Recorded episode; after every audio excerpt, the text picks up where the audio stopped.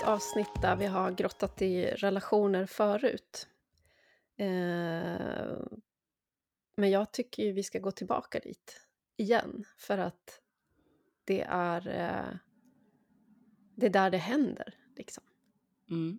Man kan läsa hur mycket teorier eh, om livet som helst. Man kan fördjupa sig i vilka svårigheter man har, vilka personlighetstyp man har.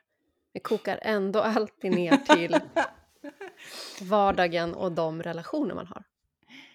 Ja, eller kortfattat utsätt dig för livet. Ja. Ditt, din fega jävel. Eh, ja, det kan man ju tro ibland att det, det är det sista vi vill. Mm. Så att, det vill säga vi längtar efter det som är totalt stilla och dött. Exakt, och du, bara för att liksom förstå här, du frågar mig om Nietzsche sa sådär.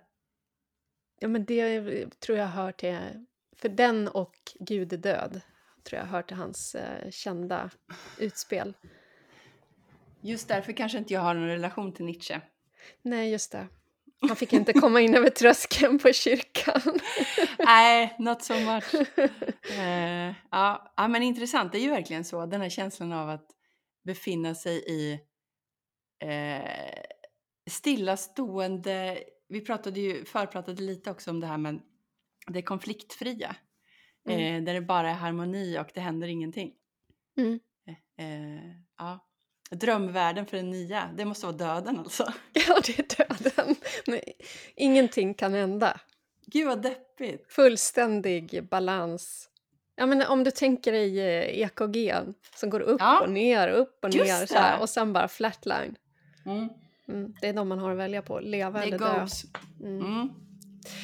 Ja, men relationer i alla fall. Mm. Det är ju, jag tycker ju att ehm, de flesta, inklusive jag själv, ofta missförstår relationer. Mm.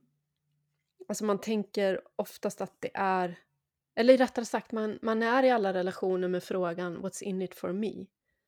Och så tänker man att de ska, ska ge mig någonting. Eh, trygghet, bekräftelse, beundran. Eh, jag vet inte, alltså någon ska, någon ska älska mig också så. Ehm, och det är inga konst, alltså det är klart att man vill ha de sakerna, men relationen i sig tycker jag, ju äldre jag blir, är ju en möjlighet att lära känna sig själv, Mm. lära känna vad, vad är livet, vad är världen? Ja, Gud också. ja, men för här känner, tänker jag på en gång så här att jo, jag känner igen mig jättemycket i det där. Eh, och det jag kan se hos mig själv det är att de relationer, alltså när jag har varit i relationer så har ju jag inte sett att jag inte har varit helt autentisk. Utan jag har tänkt att jag är mig själv. Men jag har ju inte vågat visa hela mig själv. Så att det den andra personen har liksom reagerat på och eh, vad ska man säga, relationsbyggt med, det har ju inte varit helt och hållet jag.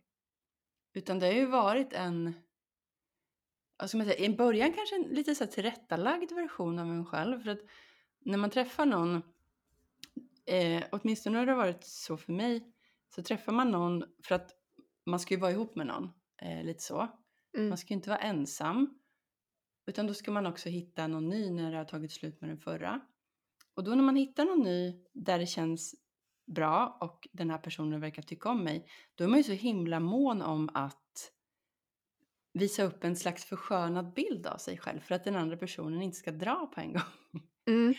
Och sen så vecklar man ju lite in sig i det där. Och jag vet att vi har pratat om det här tidigare och förmodligen i det avsnittet om relationer att jag pratade om mina skav som har dykt upp i relationer. Men det jag har förstått det är att det här skavet kommer från mig själv. Mm. Att jag har stängt in mitt autentiska jag i ett fängelse som jag själv har byggt. Mm. Eh, och då har jag projicerat den känslan på min partner istället ofta. Mm. Och tänkt att ja, men då är det nog bara att jag inte har hittat rätt partner, vilket det ju mycket väl kan vara också.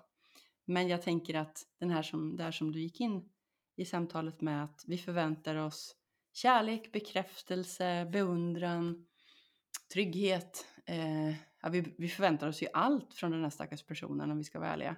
Mm. Eh, det måste ju på något sätt börja med mig själv. Mm. Jag måste skapa det i mig själv först för att kunna bygga det med en annan person. Det är Mm. så jag tänker på det nu. Och man måste jag tror att om man inte om man inte börjar liksom utforska vem man är så har man heller inte någonting av det där att komma med till bordet själv. Nej, Så, för, för den andra vill ju ha alla de där sakerna också. ja, Men, men eh, det är ju egentligen två, två egon som möts oftast i, i Ja. relationer. Och, och då menar jag inte liksom två själviska... Nej, nej. Alltså, man, jo, det, man är ju självisk också, men, men det är ju liksom eh, två personer ja, som gör allt vad de kan för att dölja de mörka sidorna. Mm, de vill man inte gärna visa. de är så ofräscha. Eh, Ja. och Men det är det jag menar, att det, Ja. det finns liksom ingen bättre plats att eh, börja utforska sig själv på och också öppna ögonen för den andra. Vem är det? Än relationer. För det, det där får man inte om du sitter på din egen kammare bara. Eller som jag då, Nej. som älskar att dra iväg för mig själv. Jo, men då kan man utforska liksom relationen till sig själv Mm. kan man göra när man är iväg och relationen till omgivningen och livet och ehm, ja, Och det är den rörelsen som behövs hela tiden, tänker jag. Det här Mm. rörelsen mellan individen och, ehm, ja, vad ska vi kalla det andra för då? Det är ju inte alltid en relation till en kärleks... Eh, eller det behöver inte vara en kärleksrelation, det kan ju vara andra relationer också. Men individen och kollektivet då på något sätt. Det måste vara en rörelse där hela tiden. Och att mm, i, i en, om vi nu pratar kärleksrelationer, att, att det blir på något sätt en vana att man återkommer till sig själv hela tiden som någon slags eh, touchstone eller touch tree tror jag eh, Glennon Doyle kallar det för. Att man är sitt eget touch tree. Och om man är det så kan man också ha den här åkningen hela tiden. Men som jag tror att det har blivit för mig mycket så, så är det ju att jag eh, hamnar, att den andra personens eh, upplevelser, känslor, tankar, åsikter hamnar i vägen för mina. Och för att jag kanske inte har, tillräckligt, har haft tillräckligt bra eh, kontakt med min magkänsla och vad jag tycker och vad jag känner. Utan då har den andras liksom legat lite i vägen. Eh, och, det är svårt för mig att ta omvägen förbi den här andra personen och komma åt mig själv. Mm. Eh, och går det för lång tid av det så märker man ju inte ens av att det händer längre förrän det här skavet kommer då. mm. Ja, och ska man problematisera det här ännu mer då kommer det in det här som, som jag verkligen tror att vi håller på med också. Det är den här självsabotaget. Mm. Därför att det är farligt att lätt lyfta på locket och släppa ut det autentiska självet. Så då Mhm. har vi också en massa funktioner inom oss som gärna saboterar när vi börjar närma oss det, när det börjar bli Mm. för känsligt. Mm. När vi kanske börjar visa sidor av oss själva som inte är så bra. Mm. Ehm, alltså jag har ju ganska nyligen fått syn på hur beroende jag är av att projicera på olika konf- eller jag skapar ju konflikten genom att jag tror att jag, det, det min fru säger är någonting som måste begränsa mig. Mm. Alltså som på något sätt har kontroll över situationen och jag blir trängd och jag kan inte göra vad jag vill, tror jag. Och det Mm. är ju, jag, älskar ju att se det så, för då, då, då backar jag ju tillbaka liksom. Ja, Åh, din, så vad din, din bästa, din bästa Ja. gren. Nu, precis, nu tog jag Mm. inte plats. Nej. Men har du, har du liksom, när du har fått syn på det här nu då, hur, i, i- stunden som det händer, har du testat att göra tvärtom, att lyfta upp det så här? Mm. Vad händer då? då? Eh, det beror nog på vilket läge jag själv är i. Har jag redan hunnit bli blivit liksom kränkt och rädd och arg och så, då Mm. då kommer det ju inte ehm det ofta så måste man ju bara liksom börja om från noll, liksom. Säga så här: "Nej, men nu nu måste vi backa tillbaka så här. Vad var vad var det uppriktiga? Jag vill inte åka iväg dit. Jag vill gå ner i garaget och måla idag." Mm. Alltså, ehm, och det är ju alltid med någon sån här smak i munnen av att man man gör något förbjudet då. Ja. Jag är inte riktigt där än att, eh, det kommer helt naturligt, liksom det där som man faktiskt vill. Nej. Alltså att det det är rent eller rättare sagt, vet du, idag sa jag någonting på på tåget som ja, jag jag blev alldeles chockad över mig själv. Jag fattade inte var det där kom ifrån. Ehm, och man får väl kalla det för en det var ju en relation till en en människa som jag inte visste vem det var, men det var ju någonting uppriktigt som kom ifrån djupet och det är ju exakt såna här saker jag är lite rädd för. Mm. Alltså, man kan ju vara väldigt rädd för sig själv också. Man kan ju tro Ja. att jag vill ju bara vara mig själv. Mm. Men här kommer då en person, tåget står stilla i Uppsala på stationen. Det kliver på en man som kanske var någonstans under 30. Han Mm. eh, kommer fram till mig där jag sitter och eh, vänder sig mot mig och så eh, “Jag är hemlös, eh, har, du- har du några pengar som jag kan få till mat?” säger han. Mm. Och “Nej, jag, jag har inga kontanter” säger jag. Mm. Eh, jag brukar svara det liksom. Mm. För det, det är ju en jävla skön undanflykt. Jag har inga Mm. kontanter. Nej. Och då säger han, ja men har du swish då? Och då ploppar det ut ur min mun. Nej, Ja. vet du att jag vill faktiskt inte ge pengar till dig om jag ska vara helt uppriktig. ja. Och jag blev alldeles chockad över det där som kom. Det var ju sant. Ja. Det var inte fint. Nej. Eh, Det var liksom inte rätt sak att säga. Men den här killen bara tittade på mig så här, var tyst en liten stund och så sa han bara, Mm. jaha, okej. Och så gick han. Det Och var sen kan den rena liksom, responsen. det var den rena responsen liksom. Och jag visste inte om jag skulle skratta eller om jag skulle bara bli liksom skrämd över mig själv. Men det Mm. var ju sant. Mm. Det kom verkligen från djupet. Och sen kan man ju börja fundera, varför vill jag inte det då? Och så här, men det är en helt annan fråga. Det var det som var sant. Och jag tänker för en nia, att gå på den instinkten är ju jättehäftigt. Och jag, jag har en liknande grej från igår eh, när jag skulle träffa en kompis.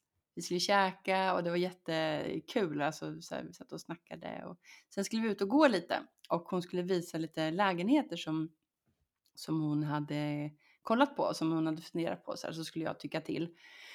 Och jag hade en väldigt tung ryggsäck. Och vi började gå och kolla så här, så kände jag efter ett tag att vi hade två lägenheter kvar att kolla på. Eh, och vi gick till den ena och eh, så sa hon, ja ah, men den andra ligger bara ja, några hundra meter bort här. Eh, vi hinner den också innan din buss går. Och då, det här är så, det låter så fånigt när jag säger det högt nu. Men jag bara, nej men vet du, jag vill inte gå mer nu. Min ryggsäck är jättetung. Kan vi gå och sätta oss vid min busshållplats istället och, och kolla på, så kan vi kolla på bilderna istället. Mm. Eh, och det är så skönt att få träna på de här typen av eh, rena reaktioner Mm, med en trygg person som min kompis är. mm. Eh, men jag tänker i ditt fall så var det ju jävla modigt. Men jag tänker att du hann säkert inte ens tänka efter.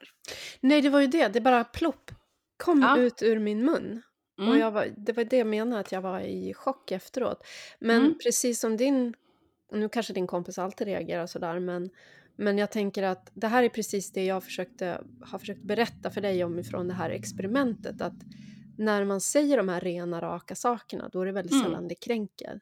Nej men exakt. För att då, det var inte ett ego i mig som, som reste sig upp i försvar. Det första jag sa till honom, det var ett försvar. Det Mm. var liksom en, en Mm. ursäkt. En Mm. dålig ursäkt. Eh, och då kom det heller ingen kränkthet ut från honom. Nej. För det är det liksom, när två, det är det jag menar med att man är två egon oftast i relationer. Det är Mm. då det blir konflikt. Det är inte, Mm. det är, öppet, det är inte rent, det är liksom inte naket. Och det rädslor i vägen. För man är så Mm. rädd för att visa sig. Mm. Eh, för man är så rädd för att bli avvisad. Precis. Och det är det jag menar med relationen, att det är en sån fantastiskt tillfälle att, att gå ifrån då den här äh, motsatsen och spänningen som man upplever, alltså som kan Mm. bli konflikt och som kanske redan har hunnit bli konflikt. Mm. Om man bara kan finna sig liksom i att istället börja kommunicera allt som känns. Det är det som är så coolt. Ja. nu, nu känns det jävligt oskönt i mig. Mm. Jag vet inte, för jag vet inte hur du funkar men jag kan ganska ofta behöva en stund. Jag kan känna någonting och så är jag så van att slå det ifrån mig och låtsas som ingenting. Det är min vanliga strategi. Mm. Man pratar om någonting, för precis som du säger nu, relationer behöver liksom praktiseras. Jag har läst allt och tänkt allt rent teoretiskt. Jag har ju min huvudfoting hela tiden liksom. Mm. Men så här, så här ska en relation vara, så här vill jag att det ska vara, så här vill jag vara, så här vill jag att den andra ska vara, så här vill jag att det ska fungera. Men om man då har som någon slags life mission att leva mer autentiskt och är, är så van vid de här flyktstrategierna att oj, nu kändes det jobbigt. Nej, men då... Och, och så kanske man får frågan så här, oj, hände det något nu? Nej! Mm. Och, jag tror att den här nejet har två liksom, eh, alltså det handlar om två saker. Dels är det ju rädslan för att det ska bli oskönt. Mm.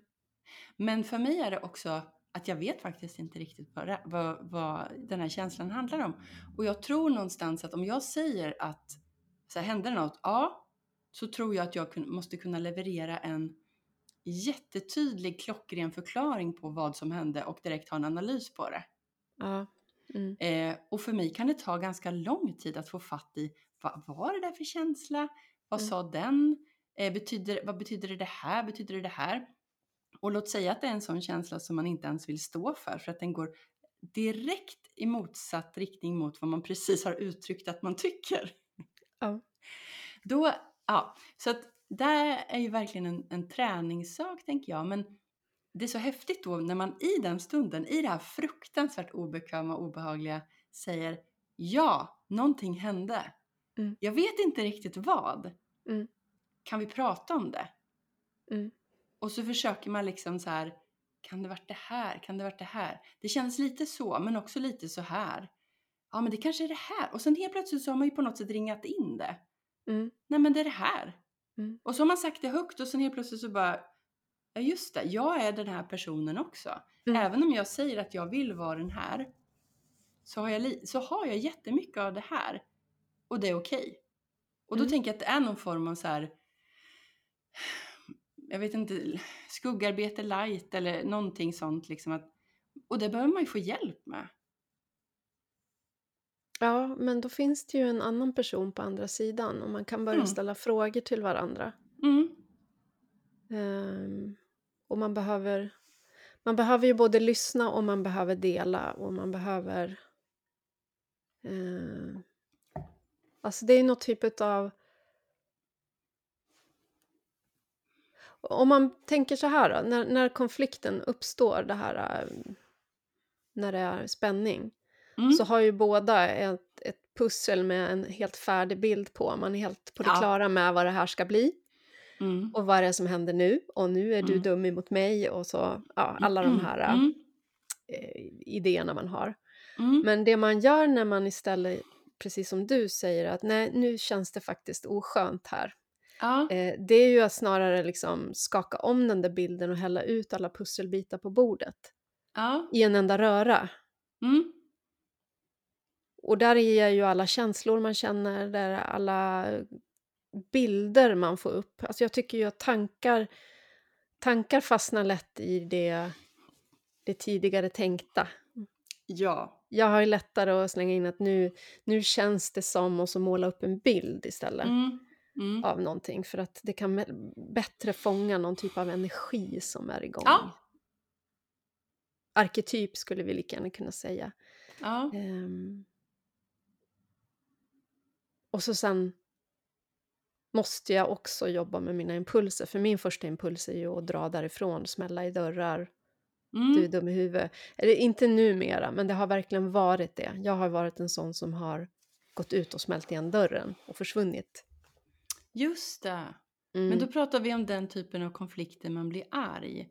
Eh, det skulle ju lika gärna kunna vara att man får en liten sån här vass känsla i magen eller känner sig lite ledsen Ja, för mm. Och att man inte riktigt vill stå för det. Nej, men då hade jag förut kanske snarare gått och slamrat med någonting väldigt högljutt i köket då. Ah, passivt aggressivt. Ja. Nej, det är ingenting. Det är ingenting med mig. Och tänker Varför att den andra ska sådär? förstå. Ja. Dels tänker man att den andra ska förstå och sen har man ju redan tänkt ut vad den andra menade med det den sa. Absolut, det har man gjort. Mm. Mm, det, är det, det är en verklig så här, proje- projektion. Det är det jag menar med att jag redan då har tänkt ut att den andra försöker kontrollera och begränsa mig. Men det är snarare jag som exakt i samma stund som jag går därifrån så har jag Mm. begränsat mig. För jag har liksom inte börjat dra i den här tråden. Vad är det egentligen som vill komma fram? Och vi har våra små inre barn, sårade inre barn som alla har varit med om saker och det blir ju, det väcks ju liksom. Ehm, och någonstans, då är man ju, då är man ju rädd. Det är väl det som är någon slags, ja men det är den här rädslan för övergivenhet, rädslan för att bli avvisad, att Mm. inte få vara med, att bli bortvald, att eh, Bli osynlig. Ja. Så det är ju starka krafter liksom som är i rörelse och jag tänker också någonstans att nu låter det som att i den bästa, ja, jag tänker det här relationsarbete, att bli medveten genom relationer, det kräver ju en jävla massa arbete med, med, med, med en själv. Och Mm. att man har en motpart som befinner sig på någon liknande, nu ska jag inte gradera här, men man behöver ändå någon som befinner sig på någon slags liknande nivå, tänker jag. Mm. För att kunna ha de här typen av samtal. Ja, och tyvärr är det väl där det, det många gånger går snett. Det Mm. finns sällan två som är, eh, är villiga att, att göra det här tror jag. Och det kanske många gånger är bara en. Mm. Ehm, och sen förmodligen se, om du, om du har haft en relation och så skiljer du dig och träffar någon ny. Då har Ja. du kanske jobbat lite med dig själv och Mm. du Förhoppningsvis. Du har, du har en bättre chans att få en sån relation där man faktiskt kan utvecklas och där man kan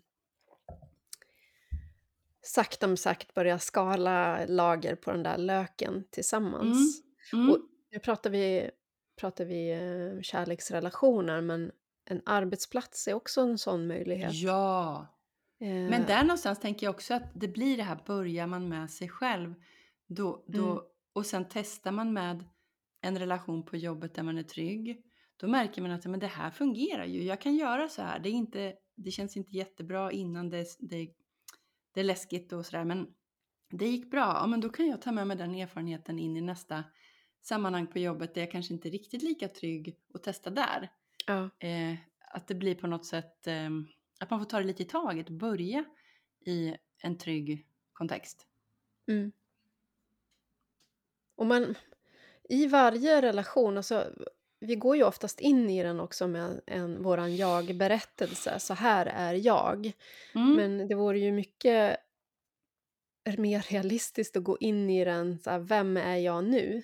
Ja, I det här sammanhanget. Alltså att, att inte ha den där bilden färdig på, på pusslet, vad det här ska bli.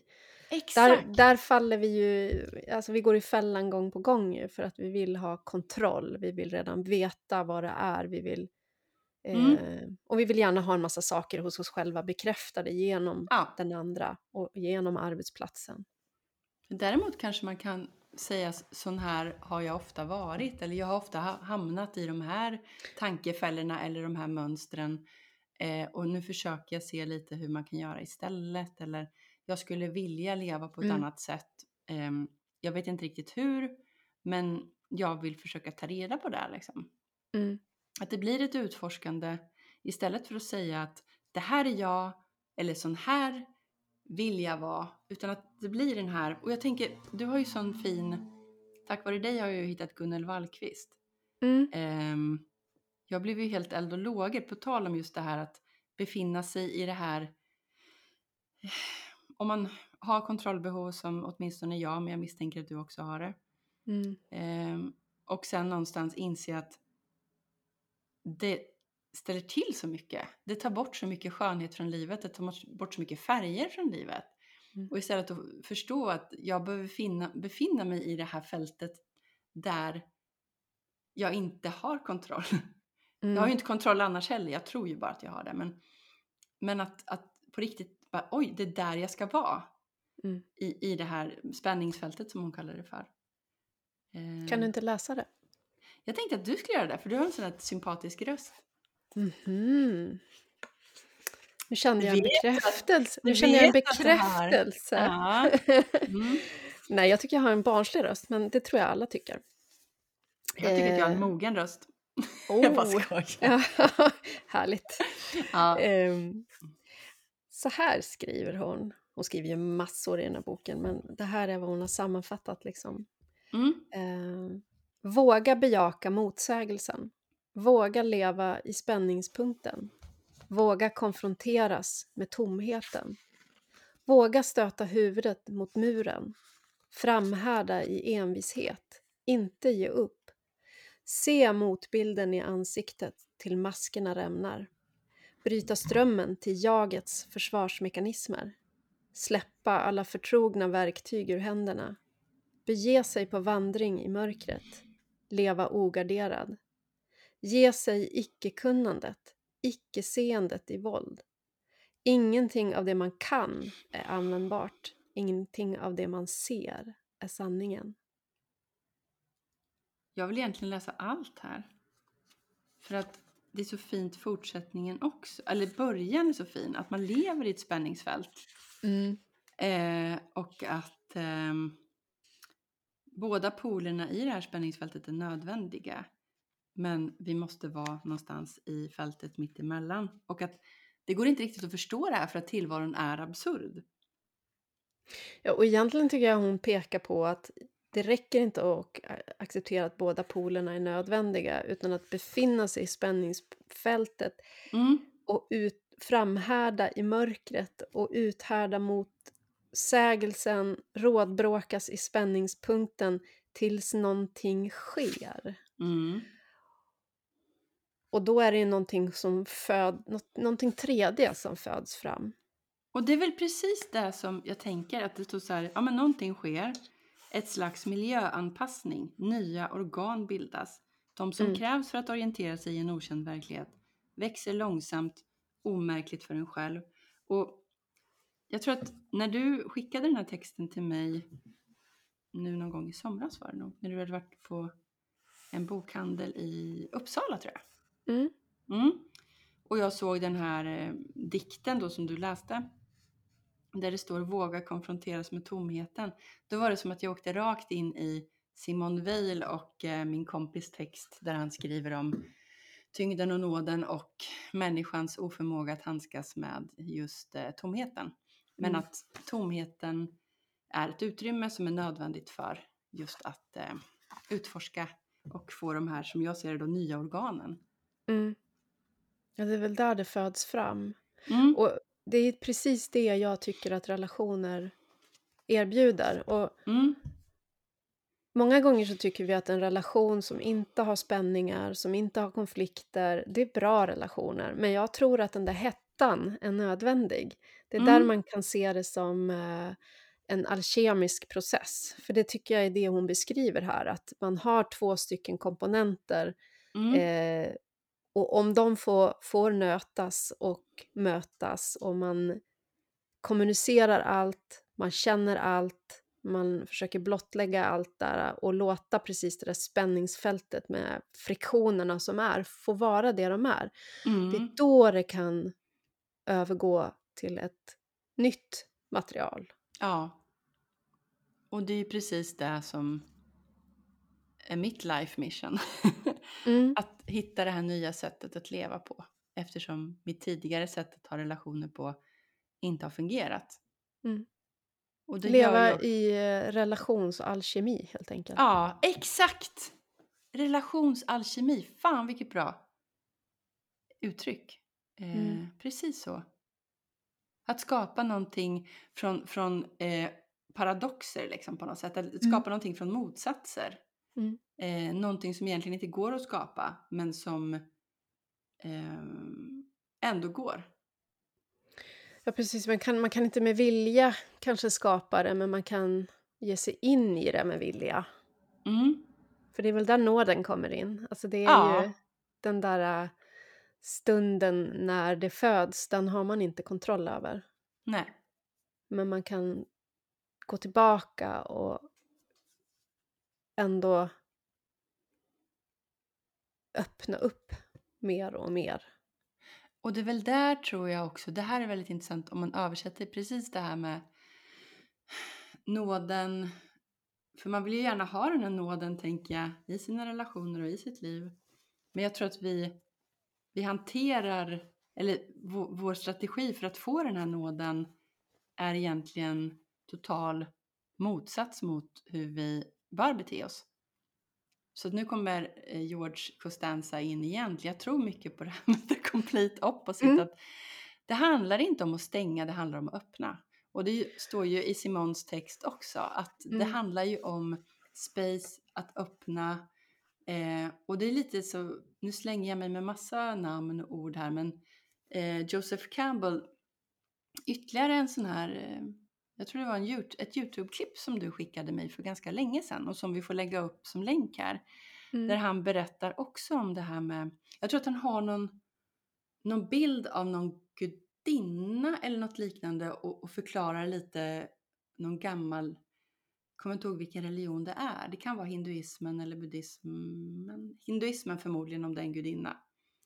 Eh, det här om att det handlar om att eh, helvetet är att stänga och himlen är att öppna och öppna. Ja. Eh, och det är läskigt att öppna. För man, Mm. dels måste man öppna sig själv och man måste blottlägga Mm. sitt inre barn, sin styrka, sin gyllene Buddha eller vad vi nu vill kalla det för. Men sen är det också läskigt för om man öppnar kanske den andra...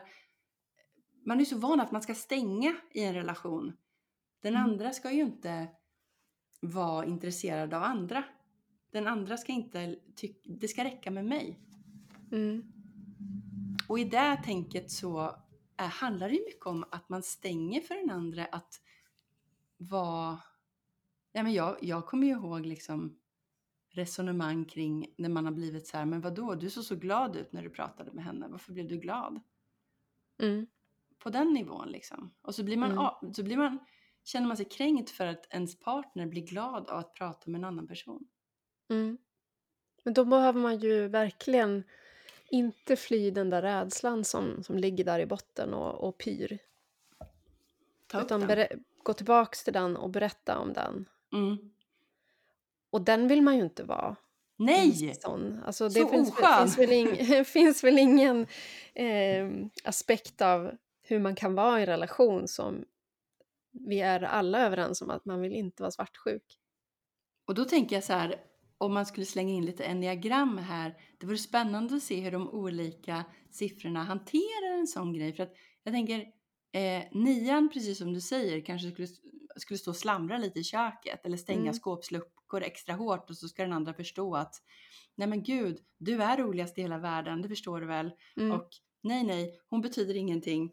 Mm. Eh, en åtta kanske skulle typ, vad skulle en åtta göra? Alltså en åtta spelar spel. Ehm, Jaha. Mm. En åtta skulle samla information, skulle kanske skulle slänga ut det i... Nej, skulle kanske testa den andra. Om den visste någonting, att det, du var ju där när du sa att du var där och så här. Skulle liksom snärja in den Ah. andra. Det finns ett, ett spel som pågår. Jag trodde en åtta skulle vara mer så konfrontativ och bara Det kan de nog också vara, men de är också Ja. rädda för att bli övergivna. ja, Mm. en fyra då? Melodramatisk, dramatisk, kränkt. Ja, eh, därpå, alltså de, det är nog den typ som är fast i jämförelse allra mest. Ja, som vill vara mest unik. Som vill vara mest unik men oftast då finner sig själv vara eh, i sämre dagar. Mm, men det det- känner jag igen mig. Ja, jag, jag kan ömma för fyrorna för att, Ja, för att det är också om det är någonting de kan vara mest unik på så är det att vara sämst. Mm. Och då, vill, då, då kan det vara en strategi att alltid vara fast i att vara den som har det sämst och svårast. Just det. Så därför så kan de ha det svårast att faktiskt få det bättre. Därför att då ger de upp sin position. Som sämst. Ja, alltså deras, Ja. deras ego kan vara att vara den som har det sämst Ah. och värst och vara mest utsatt och så. så att, ehm, mm, Ja, det är det som är så intressant för att det, det är ju liksom grundstrategin som det handlar om. Det där har du förklarat för mig ganska många gånger. Jag kan känna igen mig just i den ehm, längtan efter att vara unik. Men jag har ju samtidigt inte den där drivkraften att eh, vara unik på det sättet och till varje pris som helst. Utan ehm, ja, jag vet inte. Jag, ja, det är lite Ja, men det, alltså den, den har ju jag också. Jag vill ju vara den som vet. Och, så det är ju också ett sätt att vilja vara unik Mm, och speciell. Men den Mm. har nog alla i olika varianter. Liksom. ja, Det, det tillhör egot att antingen vill jag vara bäst eller vill jag vara sämst. Båda två går lika bra. Ja, bara man är något. Ja, men det är lite som Hjalmar Söderbergs eh, inf- Mm. den här, eh, ma- ja, eh, man Ja, i vill brist på att vara älskad. Ja, att det är hela Så. vägen bort till hatad. Bara liksom det värsta som finns är att, inte, att folk inte känner någonting för en. Ja, Eh, och så, det, absolut. Eh, så är det ju. mm, Men eh, jag tänker liksom nu när vi ändå pratar enneagrammet att, och relationer att det finns nog en hel del spännande att eh, ta hjälp av där när det kommer just till relationer. Både kärleksrelationer och eh, ja, men arbets eller vänskapsrelationer. För att just det här som du säger att när någon säger någonting så har man hela sin projiceringsbild klar av vad den personen egentligen tänker och menar. mm, Men om man då känner till att den här personen är till exempel då en etta. Ja, men då kanske det här handlar om att den känner att den måste vara perfekt och göra rätt. Ja, då kanske inte alls handlar om mig och det här som jag tror att det handlar om. Mm. Utan mm. det kan ju vara en jättehjälp. Ja, jag tror det, det är det system som, som ger mest, både av att lära känna sig själv, förstå andra, men också få eh, vägar att eh, utvecklas. Mm. För den, den, det erbjuder konkreta råd, verkligen, Mm. i vad du kan göra. Mm. Så eh, enagrammet om man vill eh, utöva relationsalkemi, absolut, Mm. Verkligen. tycker jag. Men vi, vi har ju pratat egentligen ganska mycket om det här med att lära känna sig själv nu i en relation. Men Mm. du har ju också möjligheten att lära känna annanhet. Mm. Alltså att ehm, världen utanför dig själv. För att på tal om paradoxer så är ju även om en relation det, det är tillsammanshet som bygger på skillnader Mm. som måste få finnas där. Vi måste befästa skillnaderna Mm. ehm, för att kunna vara tillsammans. Annars har vi ingenting att relatera till. Sådär. Men, men då har du ju liksom verkligen möjlighet att lära känna någonting annat utanför dig själv som också ingår i den här helheten som är. Mm. Så att möta den andra med helt öppna ögon är också en utmaning i en relation. Ja, och det tror jag inte att jag har varit eh, kapabel till. Nej. All, alltså, det krävs ju att man tar emot sig själv med öppna armar först. Ja, det är nog det, det första steget. Och jag tror, jag, tror, jag tror i och för sig att de kan ske de kan ske samtidigt. För att går du in i, i det här vi precis för stund, beskrev för en stund sedan att eh, om någonting skaver i mig Mm. eh, och jag vill reda ut det då Mm. kommer ju den andra att öppna upp sig lika mycket Mm. om hur det ser ut i situationen från det hållet. Mm. Och där kommer utmaningen att det måste få vara olika. Exakt. man har sitt bagage med sig, man har sina strategier och tolkningar och man är rädd för olika saker och så. Men det Mm. är en möjlighet att, att få liksom kika ut i världen utanför sig själv Mm. och in i någon annan människas verklighet. Mm. Och det kanske är lite som med experimentet att det funkar om jag själv är autentisk.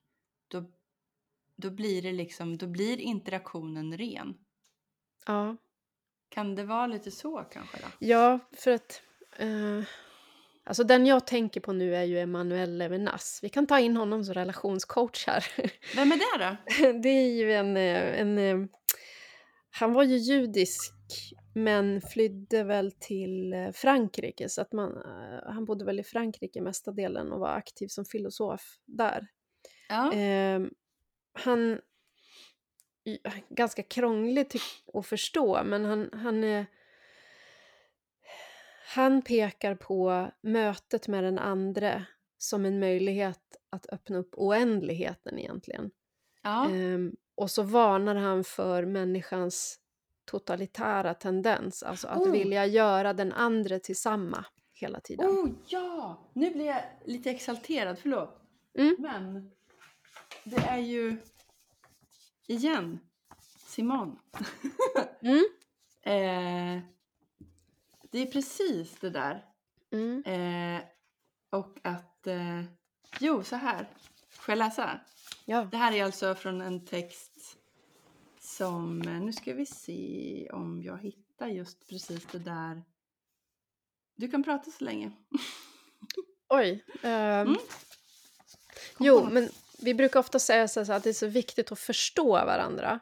Men han varnar ju för att förstå i egots tappning. Han använder inte ordet egot, men i egots tappning är ju att ungefär som ett barn kunna ta vad den andra säger och stoppa ner den i en sån här låda, du vet, som småbarn har. Ja. Ja. Att jag tar det den andra säger och så ska jag passa in den i, i mitt, min begreppsvärld. Så. Mm. Men då, då finns det en risk att jag försöker ta det som är annanhet hos dig mm. och passa in det i det som är samma Just hos det. mig. Och då har jag liksom gjort våld på dig. Jag låter inte dig vara det här uh, outgrundliga, lite obegripliga mysteriet som vi kan vara för Exakt. varandra. Exakt. Exakt. Eh, nu kommer en liten bit här som jag måste läsa högt. Mm. Eh, och den här texten är från en eh, tidskrift som heter Porros. Mm. Eh, och är skriven av en vän till mig som heter Simon. Och eh, han skriver just om Simone Weil och eh, hennes bok Tyngden och nåden. Och då har jag två stycken partier här som ringar in exakt det där som jag tycker, att- eller jag tycker att det ringar in exakt det du sa nu om den här Mm. judiska, var han filosof? Var han? Filosof. Ja. Så här står det. I Tyngden och nåden beskriver Weil hur livet gång på gång lämnar oss med en tomhet.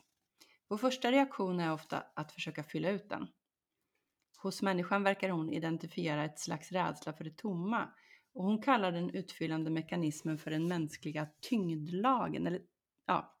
Det är denna egoistiska kraft som drar henne nedåt, som innefattar den destruktiva längtan efter jämvikt, enkelhet och helhet.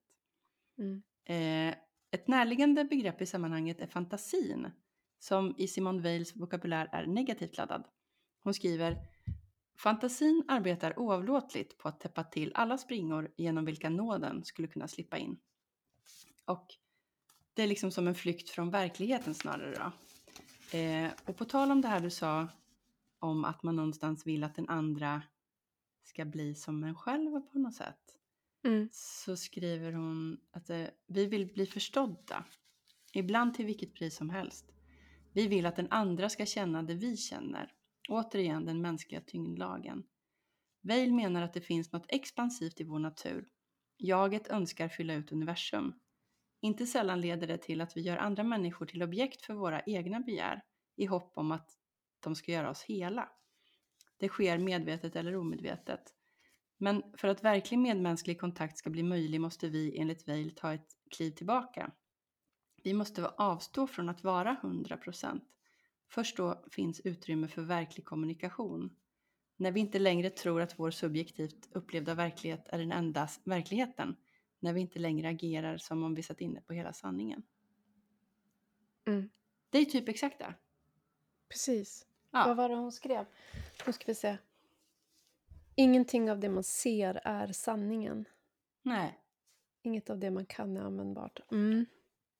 Ja, men det är precis för att vi, vi, vi säger att vi, vi vill eftersträva jämlikhet Mm. i relationen.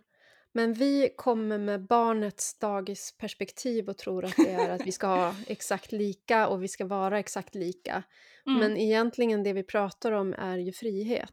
ja. Det är den vi vill ha lika mycket utav. ja. Men, men det är ju... Oj, vad det vad skrämmande. Ja.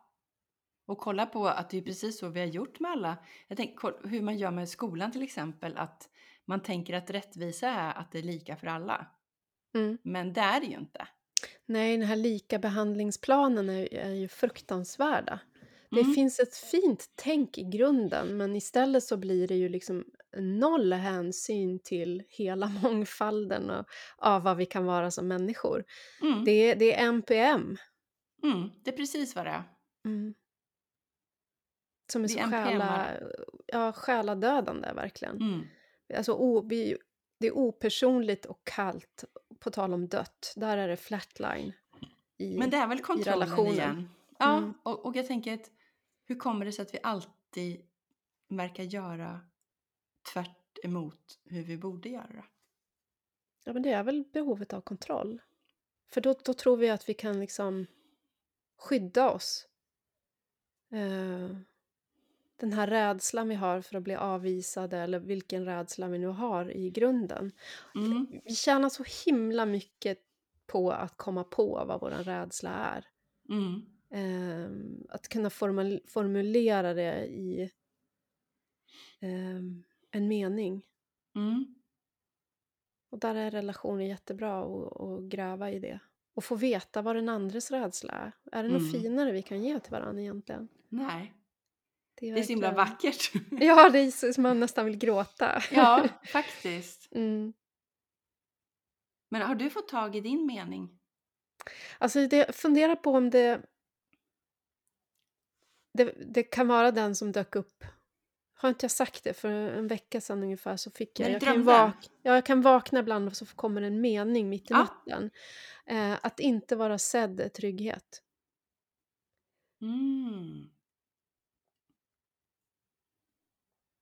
Så att, jag tror att den ringar in allt, även om den skulle behöva en hel del förklarande, tror jag, för att någon annan ska förstå den. Så, så Ja. undrar jag om det inte är i sin enkelhet ringar den in exakt vad jag är rädd för.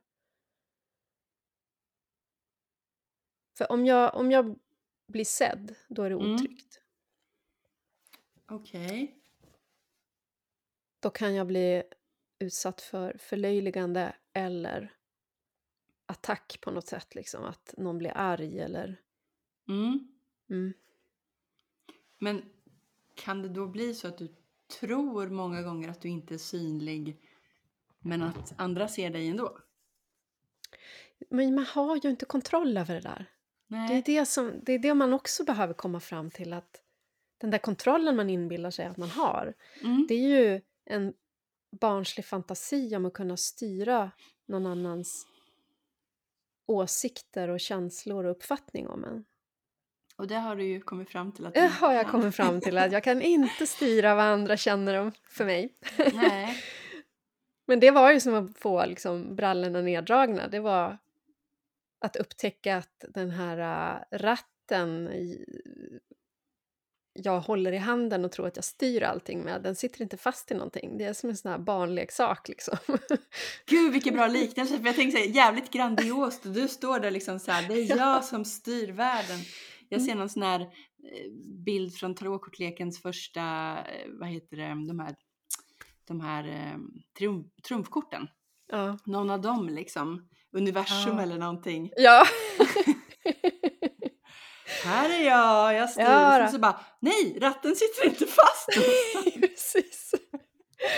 Jag har till och med haft såna drömmar där jag, eh, sitter, eh, i baksätet och upptäcker att det finns ingen som styr. Nej, Och det är en det jävligt jobbig dröm. fruktansvärt obehagligt för bilen rusar nu fram i full Ja. fart. Mm. Jag hade en dröm i natt, men jag, den, den är inte så... Ja, den får vi ta någon annan gång kanske, men... Eh, jag tänkte på det apropå din judiska filosof där, som Mm. hette Emanuel. Ja, Levinas. Så eh, vem vet, jag kanske också kommer kunna slänga in lite fler namn så småningom nu när jag börjar med min kurs. Ja! Vi får se, jag håller på med Platon nu. Ehm, Jag ska plugga en utbildning eller en kurs som heter det existentiella samtalet och som ju också Susanna har gått. Mm. Eh, och som via dig har öppnat så många dörrar för mig. Ja, det och jag är så avundsjuk på dig. Att jag har det kvar. Ja, Mm. vad roligt att få bara vara i de där samtalen hela tiden. Eh, och läsa de här eh, texterna och ha folk att prata med. Just om nu är jag mest också. rädd för att inte låta smart nog och för att andra ska se Ja, igenom att jag är en just det. bluff. Och sen så Ja. drömde jag ju, nu måste jag ändå slänga in drömmen lite grann, att jag drömde att jag vaknade halv fem i morse och hade drömt att jag inte kom i tid till första lektionen.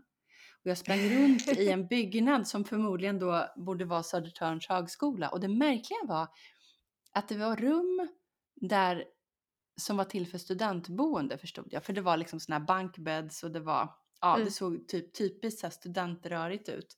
Sen fanns det också partier i, det här, i den här byggnaden som var mer som dagis. Det var liksom någon lekplats mitt i. Det fanns rum där barn vistades och eh, sådana här madrasser som jag tror att man hade på dagis. Sådana här blå och röda tunna galonmadrasser.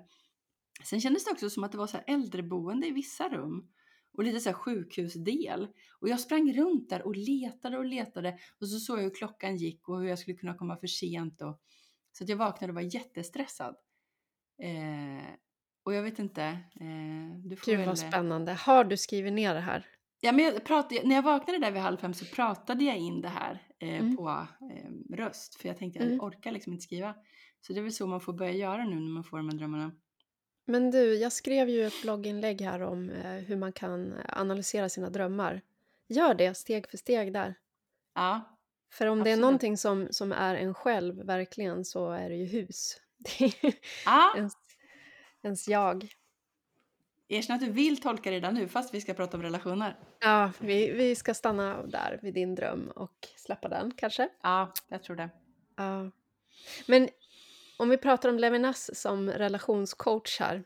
Ja, Så han sa ju någonting som är så lite, lite besvärande när man, när man hör det men, men eh, som har stannat kvar hos mig för jag tror att det är så otroligt sant. För att det är, Mm. det är verkligen Constanza och the complete opposite.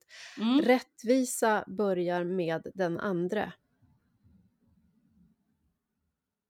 Och det är ju inte så vi gör. När vi går in i en relation Mm. så vill vi försäkra oss om att vi får det vi vill ha för att det ska bli Ja. rättvist. Men han menar ju att rättvisa börjar med den andra. Att om vi, om vi ger Mm. av den här friheten då till exempel, för det är ju det eh, Mm. jag tror att det är vi egentligen pratar om. ehm, så kommer den andra att ge tillbaka. Hur vet man det? Det är den där frågan man inte ska ställa. För då är man inne man på den här... Ja, precis. Det är det man gör. Man kliver in med liksom skyddsutrustningen, förhandlingspapperna eh, och då har man byggt en skyttegrav på en gång. Och låt säga, ja absolut, för jag känner ju igen det där jätteväl. Och någonstans tänker jag att det inte är så konstigt att vi hamnar där och särskilt inte om man då är van vid relationer där det har blivit en väldig obalans kring vissa saker.